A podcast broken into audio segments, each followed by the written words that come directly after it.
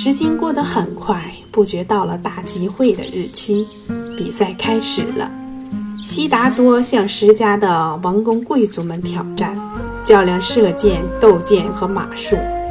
耶稣陀罗被告知不能选胆小鬼为夫，人们都纷纷涌来围观。参加比武的王公贵族们身穿黄金宝石镶嵌的盔甲。腰叉犹如山雨中霹雳一样闪光的宝剑，骑着战马来到比武场。他们的战马蹄声急剧，旁观的人们一片欢腾。他们的拍手声、欢呼声一浪高过一浪。提婆达多骑着一匹漆黑的马，黑的就像没有星月的夜空；而悉达多的坐骑是白色的。耶稣陀罗透过花轿窗帘的缝隙，小心翼翼地向外窥视着。当他的目光一下触到这位世家王子时，他的心立即离开胸膛，飞向他那里，就像小鸟一样拍打着翅膀，蠕动着腿脚，在那里溪流下来。世界上再没有能和他媲美的小伙子。这时，悉达多正平静地骑在马上。显得是那么年轻、清秀、匀称，好像是纯金铸就的塑像。他的眼睛像他的同胞们一样湛蓝晶莹，他的两颊和双唇似乎是一个高超的雕刻师的杰作。他的头像春风中昂首的公鹿一样直挺着，他的体型宛如梵王手中拉满的一触即发的强弓。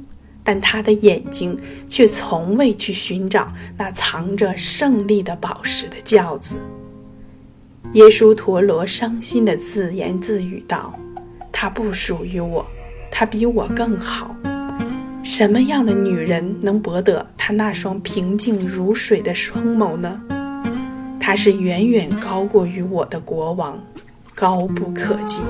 的确，这位尊贵的青年。”很少想到姑娘的事情，而是集中精力考虑着与他的敌手之间将要发生的一场恶斗。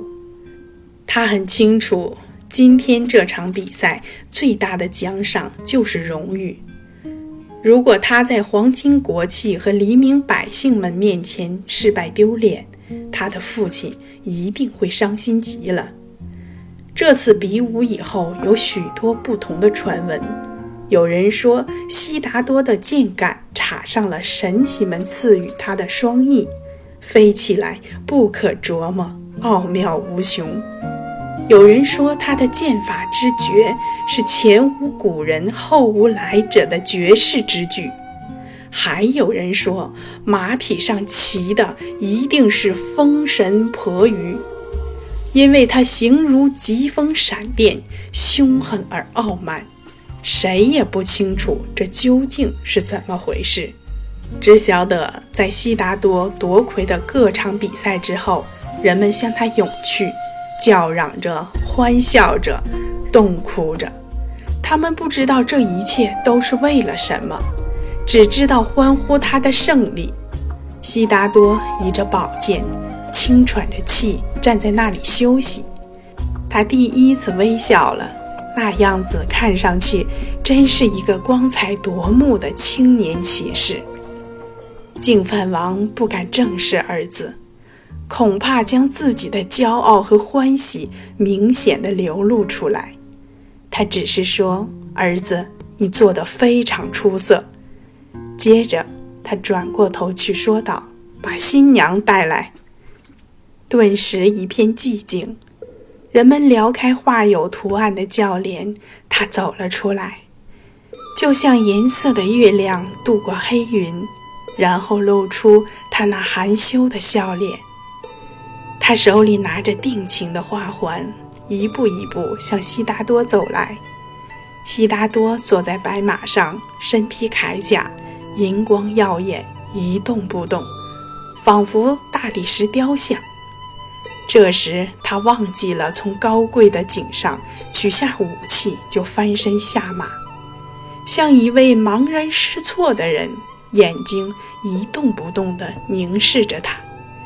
就这样，两人的目光终于交织在一起了。于是，耶稣陀罗弯下身，用手弹去悉达多脚上的尘土，然后抬起头来，把定情花环套在他的脖子上。两人同时把脸转向还在欢呼的群众和敌手。净饭王为胜利而哈哈大笑。他对那个年长的大臣说：“我们捕获了我们的鸟儿，感谢爱神的保佑。”但是老人说：“伟大的国王，您若想缚住他，必得用三条爱绳，这就是父亲的爱、妻子的爱。”和孩子的爱，我们还得等等才能下结论，因为现在还不保险。